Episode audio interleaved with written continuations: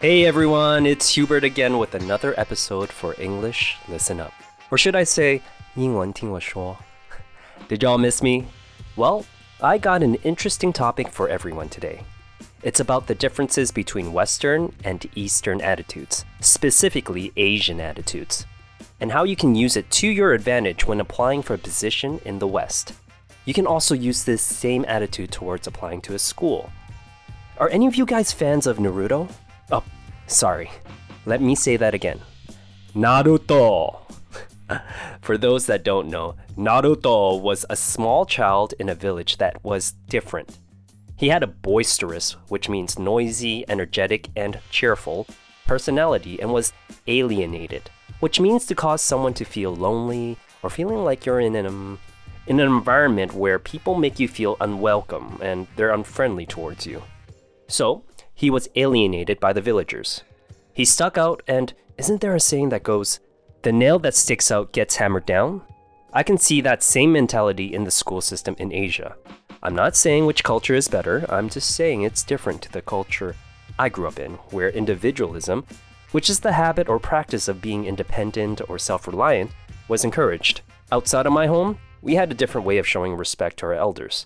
We treat them like equals after the age of 18, and we don't call our elders uncle, auntie, Mr., or Mrs. We simply call them by their first names. In Asian culture, which includes the household I grew up in, you are forever under the elders and must show respect accordingly. You always refer to them as Uncle Tom, Uncle whatever name, and the same applies for aunties. You show respect not by being equals, but by obedience. You listen to your elders and don't really question them. Again, I'm not saying which culture is better, they're just different. You see, this culture trickles down, think of water leaking downstream, to our society and how we do things. If we are speaking to someone with authority, someone with power or control in the West, we show respect, of course, but we can also offer our own thoughts and opinions on the matter. I guess this could be considered a bit of a culture shock, feeling overwhelmed by a different culture. When someone tells me how to do something, I question them because that person, to be honest, didn't have their shit together, which means their life was a bit of a mess, and they were telling me how to live my life. I questioned this particular person on it, and they took it as the ultimate form of disrespect. They tried covering up by saying they were only giving me a suggestion, but if I didn't follow this suggestion, I was naive, tianzhen in their minds. We stopped being friends after that. I could say that was my fault because I didn't fully understand the culture and I put myself in that position. That's how I am trying to live life now. Everything is my fault, be it positive or negative. Take accountability, which means take responsibility for everything that happens to your life. Anyways, I'm going off on a tangent now, which means I'm starting to talk about something that is slightly different from my original topic. How can you use this to your advantage? Well, know your market. If you're trying to accomplish something in the West, have more confidence in your own unique personality. If you're in the East, then pull it in a little. Let me give you an example. As an actor in the West, I am highly encouraged to give my own interpretation, the way I see the character I'm auditioning for. We say auditioning in the West and not casting. Yes, they give us a brief character description for the character, but it's up to us how we play with it. They want to see me in the character and not give an interpretation of what I think they want. They want to be surprised, excited, shocked. They want to see confidence. They want to know who you are. In the East, it's a little different.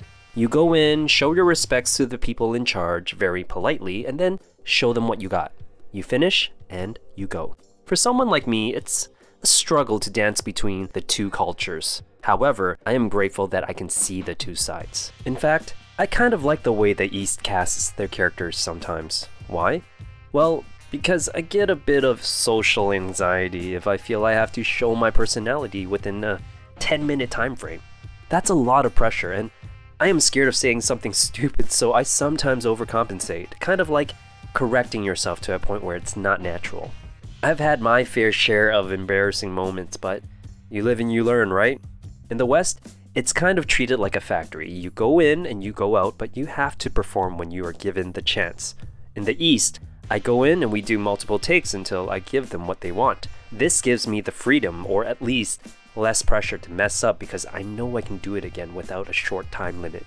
This way, I am less anxious and then I can play, and that's when my work usually shines. So again, I went off on a tangent.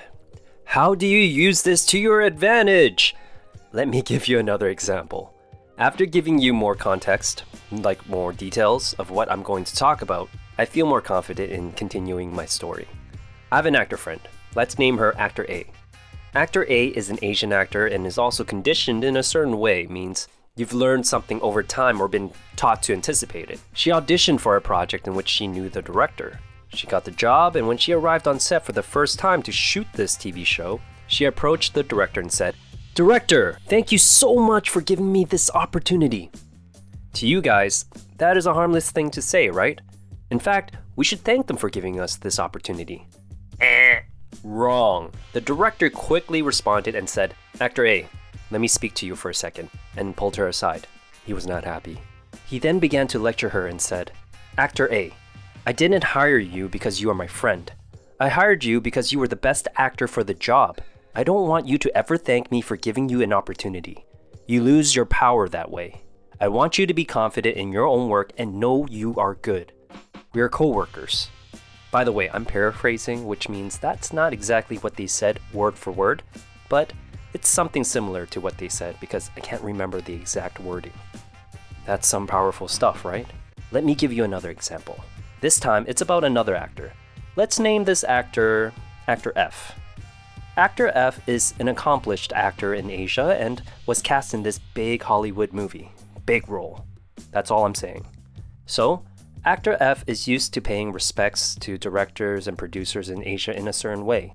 He was also trying to network, like making better guanxi, and was always saying to the director, Oh, director, thank you so much for the opportunity. Please consider me for your next film. Again, paraphrasing, but this is pretty standard in the entertainment industry in the East. Well, not just the entertainment industry, but just the working culture. You know how this North American director felt? Annoyed. He had no respect for actor F. He thought he was a horrible actor and would always forget his lines. Different culture, different attitudes. So, do you guys get where I'm going with this? You can apply this to different aspects to your life. I once tutored a student applying to a university in Canada. She was so nervous about the interview questions and wanted to answer every question perfectly with the best accent and grammar possible. I told her not to waste her time. Hold up, I wasn't being rude. I was just trying to steer her in the right direction. These schools want to know you, just like my auditions, which is kind of like an interview in itself, anyways. But yeah, they want to know who you are, your personality, as long as they can understand what you are saying, they don't care about the accent. They want to know what you like or don't like. What are your flaws and what are your strengths? They want you to be confident in these answers. I had to break the student's habit of trying to get it right. What is the right answer, anyways? There is none. Obviously, don't say something crazy, but have fun with it. Prepare what you can, obviously, but also leave room for spontaneity. 自发的决定. So, like doing something impulsive that comes from a natural feeling. You know how teachers usually favor the obedient, hardworking students in Asia? Well, from my experience and from what my other teacher friends tell me in the West, they usually favor the problem students. The naughty ones because they are forced to spend more time with them and they get to know the students better and are sympathetic, feel sorry for them, towards their backgrounds. Naruto would have turned out differently had he grew up in the West. I doubt he would have become the Hokage of the Leaf Village. Alright, guys, that about does it for my latest episode on 英文听我说. Drop by my Instagram at Hubert Tran and say hi. Until next time, see ya.